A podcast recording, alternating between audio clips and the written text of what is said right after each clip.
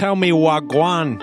From the cosmic heights, planet Earth appears as a unique entity, revealing itself to be more profound than the differences and intrigues that exist on its surface. Boom.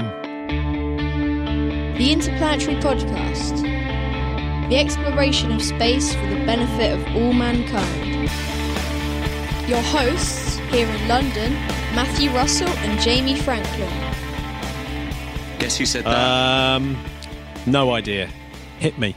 it's only the wonderful Dumitru Prunariu. Hey, hang on a second, Jamie. That's our astronaut of the week. Oh, what are the chances? We've got an interview with him as well. This is already a this is already a classic episode. You said let's talk about animals in space. Yeah. Now, what is the 60th anniversary on the 3rd of November? Is it Mutnik? It's Mutnik. I love Well, that Mutnik. Yeah, Laika This is literally. Laika. this is very very weird because Yeah. I as much as I come across very intelligent and like I've done lots of research, um, I just plucked that out the air, didn't I? Yeah, so obviously, uh, this was to sort of further rub salt into the wounds of of of, of America. Sputnik two, flying Yeah. a dog into space. So, I that- so that's the first dog into space. So that's got me thinking: what else? What else has been into space? I mean, I don't know if we're going to have enough hours in the day to list them all. No, we're not. I- Absolutely ridiculous, as we it is. found it- out. it is absolutely insane how much stuff has been in space. But I tell you what's really funny is that there's quite a few firsts. So obviously, uh, Okay. Laika is the first dog into space. In fact, yeah. it's the first orb. No, it's not the first dog into space anywhere near. It's the first dog to be carried, or first animal that's ever been in orbit. Of course, Hmm. Sputnik two. So the first Sputnik, a little silver ball doing radio signals. The next Sputnik, a dog going round the Earth. I mean, it's crazy, isn't it? That is pretty crazy. Now it did come. 1957. Yeah, they did say that that uh, Lake had sort of survived a long time in orbit and but uh, but died on re-entry. It's not Yeah. quite true. Apparently, years and years and years later, they did release that uh, poor old Laika had died from heat exhaustion. Oh. I think, as in, I, I, I, I think the um, one of the life support systems had packed up pretty much immediately. Uh, in getting into orbit, so that's uh, the. See, first all the way death. through this, we'd like to stress that we do not encourage animals in space. Um, and we feel very sad of the ones that have passed away because we decided as a human race to take them up. Yeah, well, um, I did read another article by a NASA scientist, uh, Yeah. and uh, they were saying how they take uh, animal welfare, of course. Uh, In it says the institutional animal care and use community looks at, and, and sorry, Do you see what you did there, Matt? Yeah. Sorry to stop you, but you said use, and that's a, Yeah. that's a, that's a sheep, so that's very funny. Yeah. Sorry, carry on. Sorry, the institutional animal care and use community looks at the most humane alternatives for taking animals into space. Regulations for animal research are more intense than for using people in research because people can give consent. This is the thing, you know. Yeah, so animals don't go into space that often these days. But in the original space race, uh, animals were going up left, right, and centre, as we shall as we shall hear. So They absolutely were. Where do you want to start? well, well, how many nations do you think have flown animals into space? Oh, I'm gonna take a legitimate guess and say twenty. 20? No. No, Jamie, that's a ridiculous guess. Oh, Uh, do you know the White Stripes, uh, Seven Nation Army? uh, The original Oh. lyrics of the song were Seven Nation Animal Space People. But it didn't sound as good, yeah. uh, I don't think so. Ding, ding, ding, ding, ding, ding. The Soviet. Union, the United States, Yeah. France. France have been at it. Argentina is the surprise one for me. China, Japan, and another surprise entry, Iran. Did Argentina also cook a steak up there? I hope they did. They love a steak. So, who were the first inhabitants of Earth to circle the moon? And this was on Zond 5 in 1968. Wasn't it a fly? Was it a fruit fly? Two tortoises. Oh, along with a bunch of insects. But yeah, two tortoises on Zond 5. I love that with a bunch of insects. I love. Uh, do you reckon they got on? Do you reckon there was much banter on on the flight? Yeah, Hey. I, I would imagine that the Like tortoises. guys, guys, look out the window. there's a woman called Laura Lewis who works at the NASA Ames Institute of Animal Care, uh, and Right. she says that within five minutes, mice are floating in their living spaces, grooming themselves and eating just like they would on Earth. See, it doesn't seem to freak them out that much. Doesn't freak mice out, but I'd imagine that all the dogs. Oh God, yeah. USA uh, launched flights containing monkeys and primates primarily between 1948 to 1961. 70% of them died. So that 70% of the monkeys and primates that went up in that era died. Yeah, it's not Uh, good. and then they did one more flight in 1969 and one more again in 1985. Okay. France launched a couple of monkeys in 1967. uh, the Soviet Union and Russia launched monkeys between 1963 and 1996. So, yes, the first animals sent into space, not round the moon, but the first animals that went into space were fruit flies. You were, you were correct on that front, on a V 2 rocket. Okay, let me interject slightly and Mm-hmm. ask you: Were they primarily just seeing if the animal would survive, or were they doing more scientific studies than just that? I mean, I assume they were doing tests when they got back, but primarily, is it just to say, look, if, if we can send this mouse to space and it's all right when it gets back, then we'll be okay? Absolutely. It was all about eking, literally finding every single shred of evidence that they possibly could to Yeah. see the effects of yeah space travel on, on humans, and and that's still the that's still the reasoning behind sending animals into space. You know, this is Yeah. you know that that's still it. So uh, yeah, the fruit flies went up in 1947, and they went 68 miles high. That's just over the Kármán line. So they were indeed the first animals in space, or first creatures into space.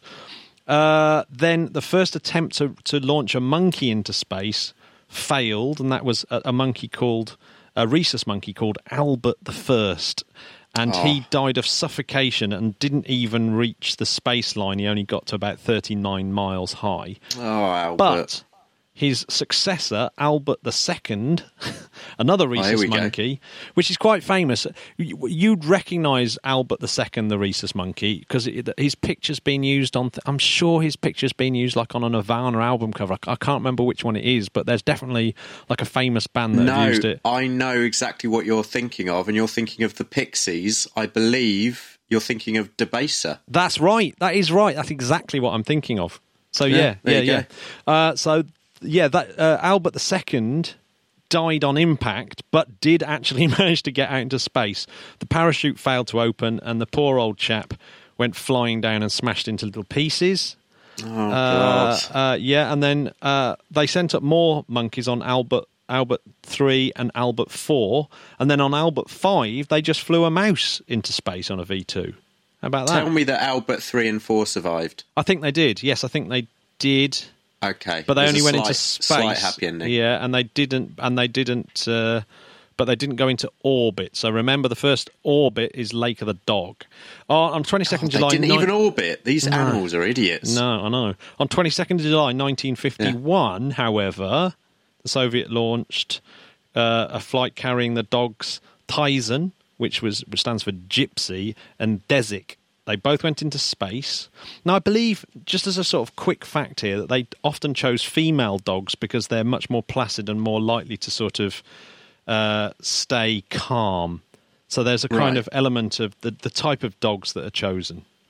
Um, Okay. Yeah. Uh, so yeah, so that they went up, and uh, the two dogs were the first living higher organisms successfully recovered from a space flight. So that was in 1951. So no, actually, Albert, sorry. Albert three and four must have died Oh, because yeah, because yeah, these two dogs were the first two dogs to come back. Uh, they both survived. They both survived that flight, and one would later go on to die in another flight. I'm just going to have nightmares. This is what's going to happen. Well, you're the one that wanted this. You're the one that wanted this. I know. I, I, I, I instantly regret it. And then, and then, um, And then the Americans thought, well, let's let's fly up, let's fly up a uh, squirrel monkey named Gordo, who who they called uh, Old Reliable.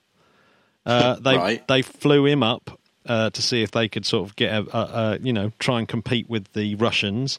Gordo survived 10 G of launch, eight minutes of weightlessness, and 40 G on re-entry. However, Oh, here we go. the nose cone that he was in sank downrange from Cape sake. Canaveral and was not recovered. So, gosh knows if you know what happened So are him. they making um, little? I, I assume they're making them all little spacesuits. yeah, oh apart no, from the rat, apart from the rat, uh, you know, the rats and the Yeah. mice. Because what can you do? in about in about the year 2000 i actually visited the cosmos um, uh, space center in uh, moscow.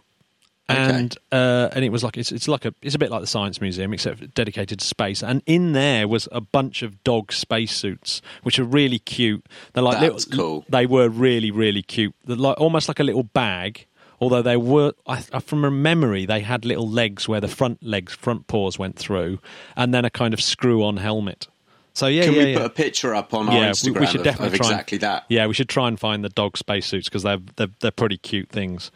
Uh, I assume that they'd also have to put nappies on them because you know, without getting too graphic, you wouldn't Yeah, yeah. really want to No. zero gravity Yeah, well, start cleaning that up. Yeah, well, some of these some of these dogs and, and monkeys are out there for some time, as we'll get onto. So, a rhesus monkey, Able uh, from Kansas, and another one, a squirrel monkey from called Baker, who was from P- Peru, rode in a missile, and uh, and that went 360 miles high. So that's way above the International Space Station, uh, and they withstood 38 G. Weightless for nine minutes, went at a top speed of 10,000 miles an hour, survived a 16 minute flight uh, annoyingly, Able died four days after from an infected medical electrode, but Baker God. Became a sort of celebrity, and she was even mated in an attempt to test her reproductive system. Yeah, Blimey. and she lived for a long time until 1984, and lived in Huntsville, Alabama, at the U.S. Space and Rocket Center as a celebrity. And do you think that they look down on the earth and say, you know, if only the politicians could see this, they wouldn't fight anymore. We'd all just get on. So yeah, they, these Blimey. these creatures would have seen what we only dream to see. 1959, Marfusha was the first of what type of animal to get into space? 1959. I'm going to have to say that it was a rabbit. It was a rabbit. Yay! the Russian Russian rabbit. Did they take up enough carrots? well, I hope so. And Yeah. of course, it had pretty good eyesight as a result. 1959, the Americans then, to compete, launched a couple of frogs and 12 mice. But the uh, sounds like rocket blew up on the launch pad. Oh, God. Uh oh. And then two very famous dogs. 1960 was Sputnik 5 carrying Belka and Strelka, along with a grey rabbit, 40 mice, two rats, and 15 flasks of fruit flies. oh, it sounds like a horrible drink. You wouldn't want to swig that back Uh, too yeah. quick. Uh, I, I just have a water, thanks. No, it's all right. You're going to have a flask of fruit flies. Oh, Yeah. blimey. Imagine accidentally picking that up on a sort of camping trip. So, Ah. was who was riding with them? That's it. I mean, that's a lot of animals. I think they sent Noah. Noah was the first person in Two space. by two. Sputnik Oh, 5, my yeah. So Belka and Strelka were on Sputnik 5, and it was the first spacecraft to carry animals into orbit and return them alive. So that is Sputnik 5, Thank Belka and God, Strelka. some silver lining of all and, these deaths. and get this, so one of Strelka's pups, Pushinka, bred and born after a mission, was given as a present to Caroline Kennedy by Nikita Khrushchev in 1961, and many That is- descendants are known to exist. So how ace would it be to have a very dog? cool space dog. I might try and see That if I can go to America cool. and find myself find myself a space dog. That sounds like something you'd do. Yeah, I'm. I'm fully backing it. What Uh, a podcast that would be. bear in mind, this is still before Yuri Gagarin. Uh, Okay. So then USA sent Black Mice, Sally, Amy, and Mo, uh, and they Yeah. were retrieved in good condition. So there we go. So that so the Americans managed to do it as well. Good. Uh, and then on in 1961, this is this is the thing that that annoys some people is that they sent Ham was the name of the chimp was launched in a Mercury capsule aboard a Redstone rocket, and uh, tr- he was trained to pull the levers and receive rewards of banana pellets and avoid electric shocks. That's the bit I don't like. oh Christ! He- and his flight demonstrated the ability to perform tasks during space flight. And it was only three months later that Alan Shepard went into space. Now, so they could they could have sent Alan Shepard on that flight and beaten Yuri Gagarin. Imagine how annoyed Alan Shepard was. My lord. So, Did they? Did PG Tips employ them afterwards? uh, what Alan Shepard or the or the dog? I was thinking. I mean, the, oh, sorry, the ham, ham the chimp. God. yeah. No, I just got on to the next bit. That, that yeah, before they attempted to get Yuri Gagarin into space in April 1961, 12th of April 1961, at least Russia had sent at least 11 or 12 dogs up into orbit. Yeah. So the first chimpanzee into space was called what? Do you know? Uh, I don't know. Tell me. Enos. Was the Oh, first that's a chimp. good name. Uh, and then yeah, and then a Sputnik, uh, Korabl Sputnik Four. So that's not Sputnik Four; it's K- Korabl Sputnik Four. Yeah. Was uh, lin- uh, launched for the first time in 1961. What animal? That was. I'm going to say a rat. Guinea pig. Little guinea pig. Oh. Yeah, but France uh, flew up a rat in the same year. Oh, right, yes. That's what I Little- meant. yeah. uh, and their rat was called Hector. Hector the rat, it went up into space in 1962. But then in 1963, the French uh, flew a cat, First cat. Felicette. The cat went up on an AGI sounding rocket.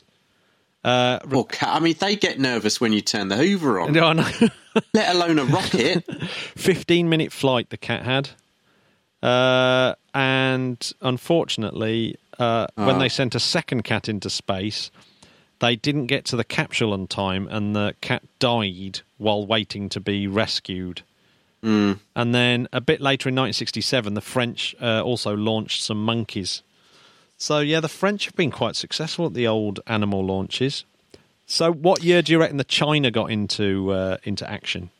Now I know this. This was 1964 and 65 um, with rats, and then two dogs in 66. Yes. I'm just happy that they weren't cooking with them, Matt. Yeah, and do you know what the Spanish contribution to this is? Go on. Chucking a couple of goats out of a window.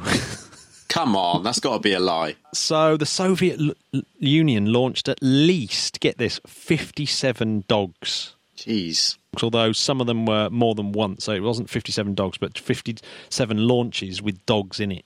Blimey. M- More than 60% of the dogs who went into space suffered from constipation and gallstones, and they and they ate they ate a nutritious jelly-like protein.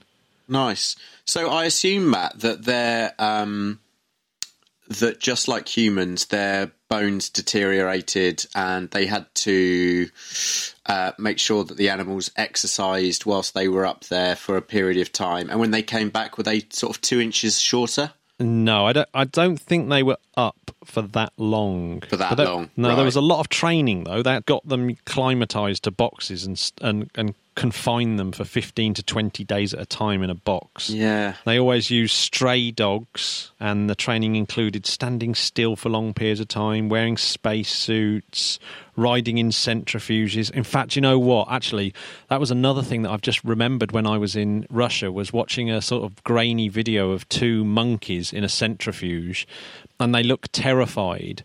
And Of there's this bit. There's this bit where they one reaches out to the other one, and they hold hands.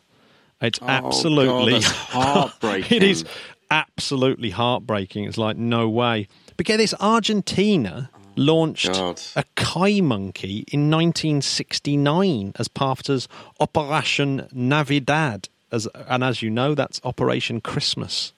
Well, I feel so depressed, Matt. You need to give me some good news. Okay, so on Apollo 16, that carried Yeah. some nematodes Nematodes are a What, crazy what are nematodes, Matt? They're, you find them in the soil. They're a very, very basic multicellular animal that that is just about one of the most important animals to life on Earth when it comes to sort of moving around the soil and and uh, Wow. doing stuff. But it's um, it's if you ever want to look up something amazing, that's look up the nematode that's been built with with uh, Lego.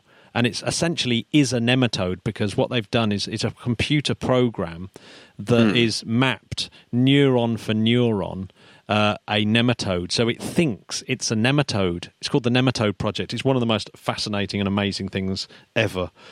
Well, I'll tell you what I'm going to be googling afterwards. Yeah, it's it's incredible. So uh, Apollo 17 carried some pocket mice, although one Okay. one died on the trip. Skylab Right. 3 had pocket mice and some fish. So here's a, here's a question for you. Fish in space. Fish, could a fish swim without the water? So like put it into the International Space Station, could it swim in the in the kind of air that's in the International Space Station? But maybe the surely listeners- it would need the water, no? Well, well, why do you think it would need water? Because the oxygen, because it, it takes the oxygen out of the water. Of course, there's oxygen in the air, and it could just sort of float in the air and sort of use its normal skills to kind of swim through the air. You know, yeah, like but those. there's there's yeah, but there's oxygen in in the air. But you, if you take a fish out of water, it'll oh yeah, die. yeah, but that's because the gravity crushes its gills, Is and that it needs why? yeah, it needs the buoyancy of the water to help it. But it, it the gravity wouldn't be there to kind of ruin its. I uh, never thing. knew that. Yeah, so I don't know is the actual answer. So maybe a really clever listener could actually tell us whether a Wow. fish can actually swim around successfully out of water in the. Uh, I suspect. I'd suspect. I'd suspect not. Yeah, I suspect water is required to sort of carry the oxygen over into the gills, but I don't know. Maybe Hmm. I, th- I think when they dry out, they probably die pretty quickly. Uh, Russia had a, a, a few bion programs where they actually did carry um, a lot of animals. They uh, monkeys in particular. They had eight monkeys, but one of them died. And it was from that fatality that they decided to call it a day. So that was in the 1980s and the program was cancelled. And there was apparently a massive inquiry about it. It was totally unacceptable by that point for the Russians to, to think that it was okay. Well, I mean, they, they, they genuinely were, were upset that they'd killed a monkey in space. So obviously, times Hmm. have changed by, we, by the time we get to the 80s, both sides of the Atlantic. So, yeah, the US sent two squirrel monkeys on Spacelab 3 on the space Yeah. shuttle. So, yes, monkeys have been on the space shuttle with oh, albino rats and stick insects. Right. And then okay. China launched some guinea pigs in 1990. yeah. Toyohiro Akiyama, a Japanese journalist, carried Japanese tree frogs to the Mir space station. So, so frogs have been on Mir. And Japan launched its first animals, a species of newt, into space on the 18th of March 1995 on the Space Flyer Unit, the SFU. Yeah, there we go. If I dress up like a tree frog, maybe they'll carry me on. That could be my one chance to get to get on the space station, Matt. Yeah, I don't see why not. The Chinese spacecraft, the Shenzhou 2, launched on January the 9th, 2001. And Yeah. the capsule contained a monkey, a dog, and a rabbit. Uh, no images of the return module were published. And this kind of makes us think that maybe the parachute failed and, and all did not survive. Right. Uh, there was only one survivor of the space shuttle Columbia disaster, and that was a nematode found, Ah, actually yes. still alive from that from the disaster that was the uh, Columbia flight. Oh, Unfortunately, blimey. silkworms, spiders, and bees and ants and a Japanese killifish all died in that, uh, along with obviously the crew. yeah. Um, so yeah, it's it's been a very, very, very, very varied uh, thing. But my favourite animal that goes into space, do you know Go what on. it is? Uh, I'll give you a clue. They're sometimes called moss piglets, moss piglets. Yeah. Oh, yeah. It's the one that looks like. water bears, sometimes called water bears. Yeah. Now, what is the name of it? You're gonna have to tell me. Well, well- I remember looking at this. It's incredible. My favourite Aren't they the most? They're the most The hardiest thing uh, ever. The Yeah, yeah. hardiest animal ever. It can Yeah. survive anything. yeah, it's called an extremophile. That's it. Yeah, no, but, but its name is tardigrade, so it's called a tardigrade. Is the, is the is the actual? Uh, Loretta likes to call them tardy. Accidentally calls them Tardebigges, and Tardebigges is a Tardebigge is a town, well, a little village near where I come from, which has the most amount of locks, canal locks in the world. Tardy there you big. go. But you know, tardigrade is what they're called, and they managed to survive ten days exposed to open space. So they literally were, were on Wow. the Photon M3 mission, the European Space Agency, Hmm. uh, in 2007, and that's where we discovered that tardigrades could survive just oh, just open space. Yeah, what what of it?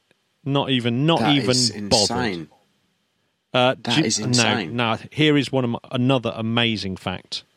Go on. What what creature is going to be here even when all the humans are gone? Well, obviously the tardigrade. Not just them, bigger than Oh. bigger than a tardigrade. Uh, it's got to be a cockroach. It's the cockroach. They're the ultimate survivor. Yeah. So the cockroach were carried inside a sealed container and taken up, and they have become the first creature to produce young that have been conceived in space.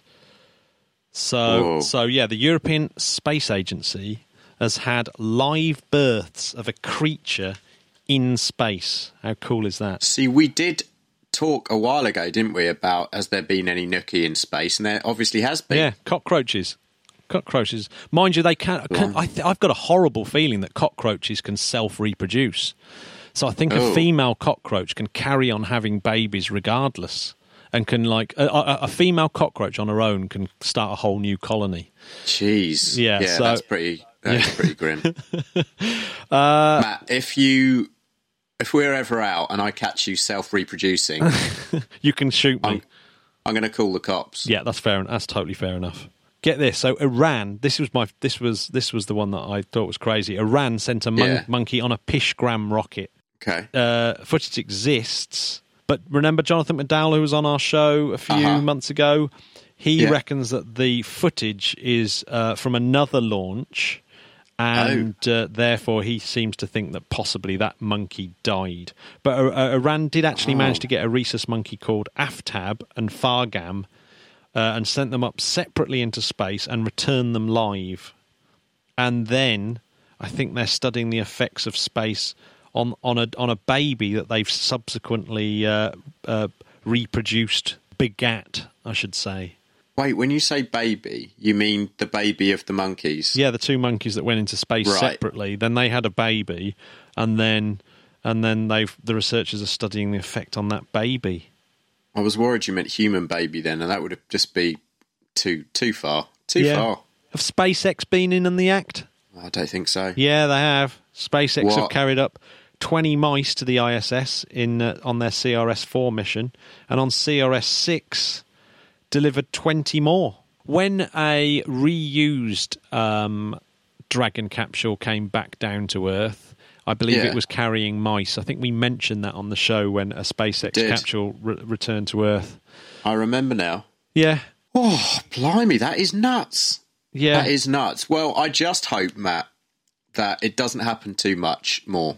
no, I just can I just I finish with, a, we've with a bit of a what depressing we've note. needed to learn. Oh, more depression. Yeah. Go on then. For the most part, returning animal test subjects are immediately dissected so that research can study in detail how Ah. spaceflight has affected their bodies. Matt, what are you doing Every- to me? The, the person- so, uh, yeah, the deputy program scientist Tara Ruttley described it like this: Every single component is used for gaining knowledge, gaining understanding of what happens on long duration space flights. Every single component. Oh, God, that's grim. Oh man. Apologies to any veggies listening. That is long. We've got Well, you know what? half now an hour of talking done about animals we in never, space. We never need to do it No, again. man. It's, a, it's it's closure. It's closure. closure. So, uh, astronaut of the week, Oh, yes. Dumitru Prunariu. Was so lovely, wasn't he? I know we keep saying it, but they were all lovely. Oh But yeah, some, of, were- some of them, I'll just say this. Some of them more lovely than others. Matt, you'll know what I'm yeah. talking about. I hear what you're saying. But we've got another great one today, yeah, haven't we? This one was a lovely one. Definitely, definitely a lovely one. He's yeah, really lovely guy. Uh, and he flew into space on Soyuz 40, Salyut 6 space laboratory. Not Uh, too shabby. not too shabby. So he's the first Romanian cosmonaut. Big up yourself, Romania. Uh, and he studied uh, at the University of Bucharest Uh-huh. uh, and has a degree in aerospace engineering. And then in 1978 was part of the Intercosmos program. May 1981, so it was an eight day mission aboard Soyuz 40 and the Salyut 6 space laboratory. So it's one space mission. And he became the 103rd human being to go into outer space. Nice number. Uh, and he he's a founding member of ASE, or the Association of Space Explorers, which now has over 400 members, all of whom have flown into space from 36 countries. Probably more now, because that was as of 2015.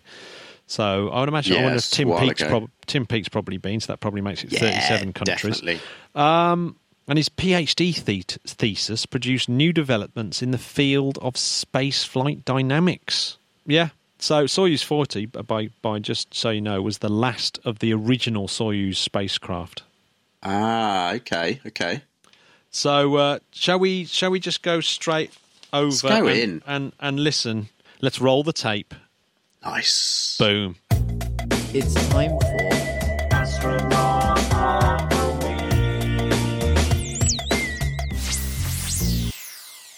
I'm Dumitru Prunariu from Romania. I flew into space 36 years ago in May 81 on uh, Soyuz 40 mission on board Salyut 6 space station. Uh, I accomplished a lot of experiments on behalf of my country and uh, I returned safely. That's good to hear. So our first question is: looking back over your amazing career, um, what's the one day that if you could go back, you would go back to that day? Oh, it's amazing. Uh, I would go back to the day before landing. Okay. When I was still on board Salyut 6, because uh, uh, actually, when I arrive at the Salyut 6, uh, it looks to me that I have plenty of time to do all my experiments, to live there, to feel the weightlessness. And during the last day, I just feel a shortage of a time, and I really wanted to spend more time up there into space. I bet. So I'll be back. of course. Absolutely, hope so. Uh, so we're obviously at uh, in ESA. Uh, can you uh, give us some kind of um, feel for how important ESA is in terms of the entire space?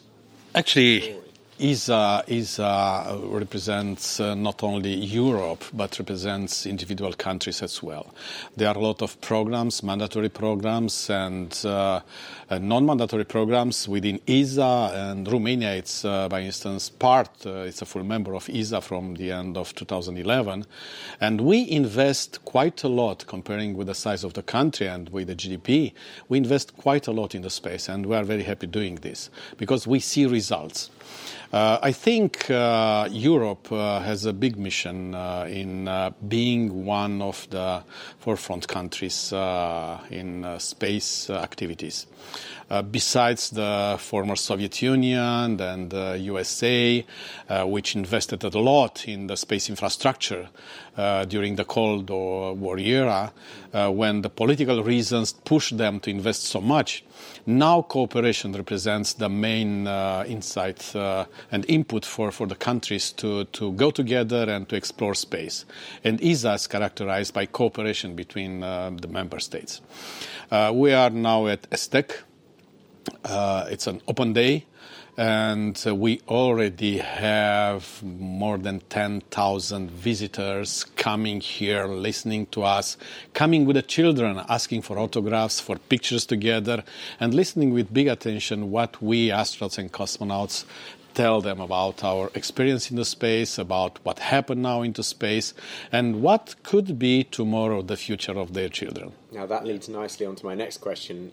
A couple of weeks ago, we had Elon Musk talking in uh, Adelaide. uh, Adelaide, yeah, about uh, his plans for Mars. Now, there's also a lot of talk about the moon, which he touched upon as well. Do you think we should be focusing just on Mars at the moment, or do you think uh, the moon is important? Uh, actually, moon is very important for the Earth because moon is very close. Moon, it's right here.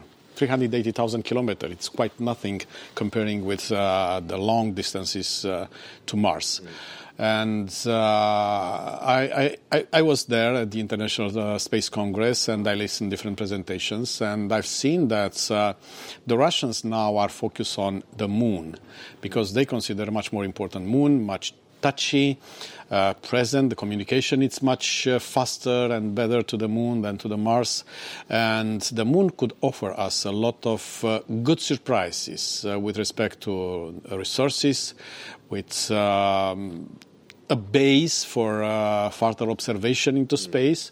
The other side of the moon, it's very quiet from electromagnetic point of view and uh, the astrophysical uh, observations could be made uh, much easier from that side.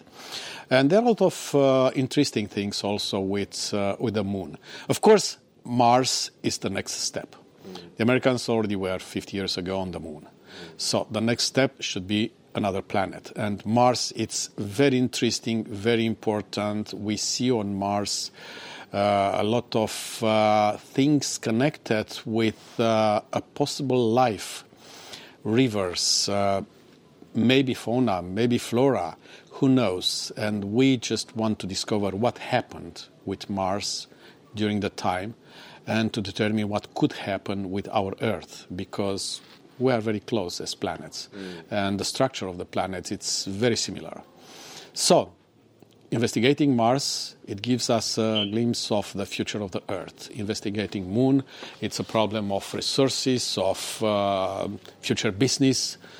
Um, the concept of the Moon Village, by instance, the Moon Village uh, representing the fact that uh, everyone who wants to investigate the Moon comes with something, and there do not compete to each other, but just got, get together and work together for the same purpose, investigating Mars, exploiting Mar, uh, Moon. Mm.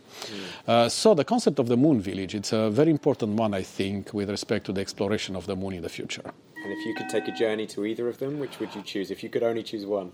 Uh, if, if I could choose one, uh, for now, at my age, I would choose Moon. yes, that's right. Have you got a favourite space fact, like a, a, kind of statistic about space that, that always continually blows your mind that you love to tell people and say, hey? Uh, the most important thing was uh, the fact that when I arrived into the outer space, I was really amazed by the thinness of the atmosphere of the mm. Earth. So it's so thin, and instantly you, you, you just acknowledge that uh, within this atmosphere, there are living people, animals, plants, everything. It's in this very thin uh, layer of atmosphere. Yeah. And uh, really, you have the feeling that you have to contribute with all your forces to the protection of the earth and of the atmosphere. Mm-hmm.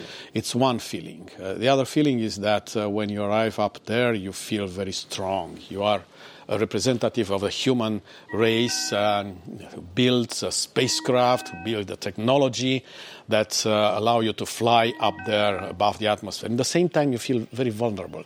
And you yeah. feel that uh, in any moment you could be hit by something up there and just disappear. Mm. Uh, and these two feelings of uh, the powerful of the human uh, race and the vulnerability of uh, yourself up there into space, uh, it's a very strange combination. I bet. yeah. Now we've talked to a lot of people about their space heroes, and of course, the people who first went to the moon are going to be up there for everybody, which they are for us. But is there anyone else who maybe uh, you would like to shine a light on that isn't so uh, in the spotlight that you think deserves to be uh, thought of as a hero?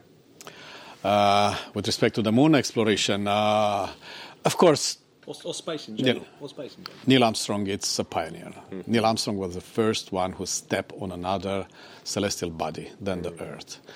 Uh, besides that, uh, you you uh, witness now a lot of extravehicular activities, a lot of work outside the space station, hours and hours with a very complicated equipment, a very good one that ensured the life of the astronauts for hours outside the spacecraft and outside the space station. Don't forget, in 1965, Alexei Leonov made the first EVA, a very risky EVA, with a spacesuit that was not tested into the outer space, just on the ground. And when he went out, it just blew up a little bit and couldn't enter the spacecraft again. He has to make a small desermatization of the spacesuit just to uh, get back. They are pioneers, and they are the first, very first people that uh, did amazing things into the outer space, and I have the full respect for all of them. Absolutely, so do we. Yeah. So, well, our final question really is: what what advice would you give to people who want to follow in people like your footsteps, and what advice can you remember people giving to you that really kind of you remember to this day and think, oh, that was the best bit of advice You know, ever had? People, and especially young people, have to follow their dreams. If they have a dream to fly, to build something, to do anything, just to follow the dream. If they do things with passion, they will be successful. If they just are pushed by somebody else to do things they don't like, they, they will not be successful. Absolutely. Just to follow their dreams. Yeah, just to do what you want to do. Yeah, yeah, that's right. Incredible stuff. Well, thanks so much for your time and uh, Okay, have a welcome. great rest of the day. Okay. you. Thank you. Thank you. That was really great. Cheers. Okay. Real pleasure. There we go. Tip of the cap, and thank you once again. Yeah, lovely, absolutely lovely. Uh, was he We're the getting fir- through was, these, was aren't he, we? Was he the first astronaut we spoke to that weekend? No, that was, I believe, Jean-Jacques. Uh, Jean Jacques. Yeah, yeah, Yeah. You're right. Uh, so yeah, so we'll have probably have Jean Jacques next week, listeners. Yeah. So listen out for that. Jean Jacques Favier, Defo. Defo. So Matt, Wogwan in space news. Wagwan in space news. Well, first of all, your mate Richard Branson. Oh yeah, he- he's, he's he's got permission for Virgin Galactic to launch from Spaceport America. And don't tell me you've been to Spaceport America. oh, I don't like to go on about it. So Pope Francis is planning to make a call to the International Space Station today. What? Why? Oh, he just wants to talk to the ex- Expedition 53 crew members. Oh, okay. Yeah, I, I wonder how many of them are Roman Catholic. Mind you, yeah, Paolo Nespoli's up there, isn't he? Hey Matt, they might not be Roman Catholic, but they're definitely Roman the universe. Oh, yes. Good? Yeah, Or hmm. I'll just keep quiet. Yeah, yeah. Uh, space. space news. There's a new film called Lunar Tribute, which tells the story of Charlie Duke. Oh, sweet. And it's uh, basically an interview, it seems, with Charlie Duke talking about the uh, photo that he's left on the surface of the moon. And all the way through, a drummer called Jojo Mayer is playing Yeah. drums throughout, and it's and it looks really, really cool, like black and whitey, grainy, jazzy drum, kind of super cool lunar tribute film by a bloke Oh, called to Robert see that. Lewis. Yeah, so that's worth looking out. out for. And unfortunately, we, we have a passing away of astronaut Paul Weitz, who was the uh, NASA Skylab and the first Space Shuttle Challenger commander. Oh, he passed away at 85. 85. good age. Um, yeah. Uh, NASA is extending its Dawn mission over uh, Ceres for a second time. Yeah. Uh, oh my god, this is one of the coolest things uh, uh, that uh, I've seen because I'd never really seen this thing before. Um, uh, there's a robot called Roomba or Octo Octograbber, which is a huge, huge robot that lives on the drone ship. Of course, I still love you. You know the big thing that catches the SpaceX Yes. boosters as they come down. This thing's absolutely enormous. It looks like an enormous, giant white um, Roomba. You know those little vacuum cleaners that, that walk around. But it's like a sort of white version of that, but massive, like huge. When you see pictures of it, it, it dwarfs humans, and it's a robot. Uh, but it got damaged because when the last Falcon 9 that landed on, uh, of course, I Still Love You landed, it, it flushed out its um, RP1 fuel. It rolled across the deck and pooled in a certain area. And when uh, the Falcon 9 flushed out its, and I love the name of this, trithylaminium trilathoborane. Oh, you can say that again. Tri, It's okay, you don't have to, triethylaluminium, triethylaluminium, triethylaborane, or TEA TEB, and that's used to ignite the first stage. When it was getting rid of some of that, it must have set fire to this big, like pool of uh, RP1. Uh, the uh, the onboard drone ship managed to stick it, you know, get the fire out itself with its onboard robot hoses. But Right. unfortunately, the garage containing Octograbber was damaged. I've got to stick a picture of that up because it, it's absolutely crazy looking thing, and I've never seen it before. It's weird. Do you know? Um, do you know who else's nickname is Octograbber? Go on then. Uh, George Bush Senior. Is that right? Octograbber. Yeah, yeah, yeah. Yeah, big big time. And then you can decide whether you want to edit that bit out of the Okay. podcast. No, well, probably won't. So- leave it in. Leave it Yeah, in. I'm definitely leaving it in. Lego have brought out a Women of NASA set.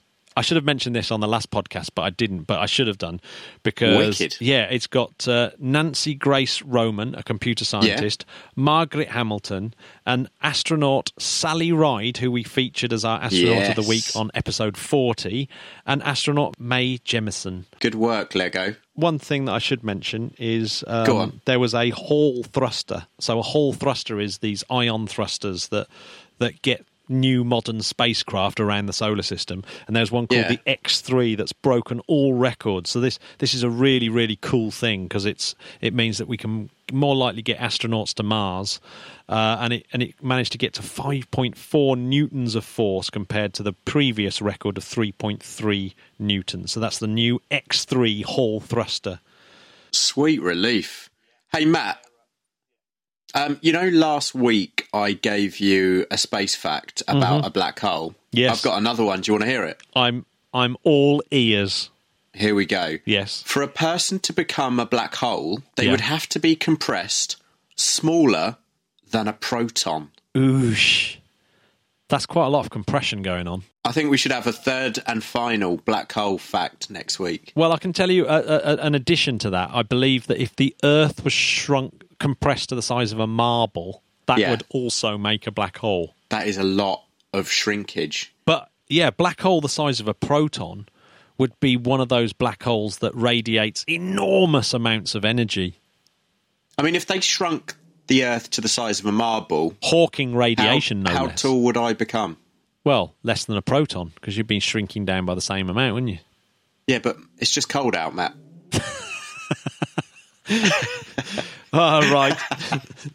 On that Well, note, on that note, I think we we got to call it a day. We've got to call it a day. Oh my god! But I tell you what, Space animal facts were that is that is a crazy subject that Yeah, I didn't know much horrid. about. But man, Yeah. there's been a lot of animals in space. God, way more than I thought. I thought you were just going to say like three dogs and two monkeys, and that's it. No, there have been a lot of monkeys and a lot of Damn. dogs. Well, here's uh, here's to the here's to the animals that have gone up and, and passed away. Here's to you. Here's to you, Sorry, sorry, sorry that we put you through that, as in human beings. Jamie. Yeah. The Interplanetary Podcast, putting, Putting the, the ace back In into space. space. Nice, good work. uh, thanks very much for listening, everyone. Thanks for listening. Um, as always, like, comment, subscribe, five stars, great reviews. We become Bishty rich. bosh. We do more podcasts. Everyone's happy. I like it. Excellent. Yeah. Okay. Thanks, guys. Bye bye. See you next week. See you soon. Bye. Bye.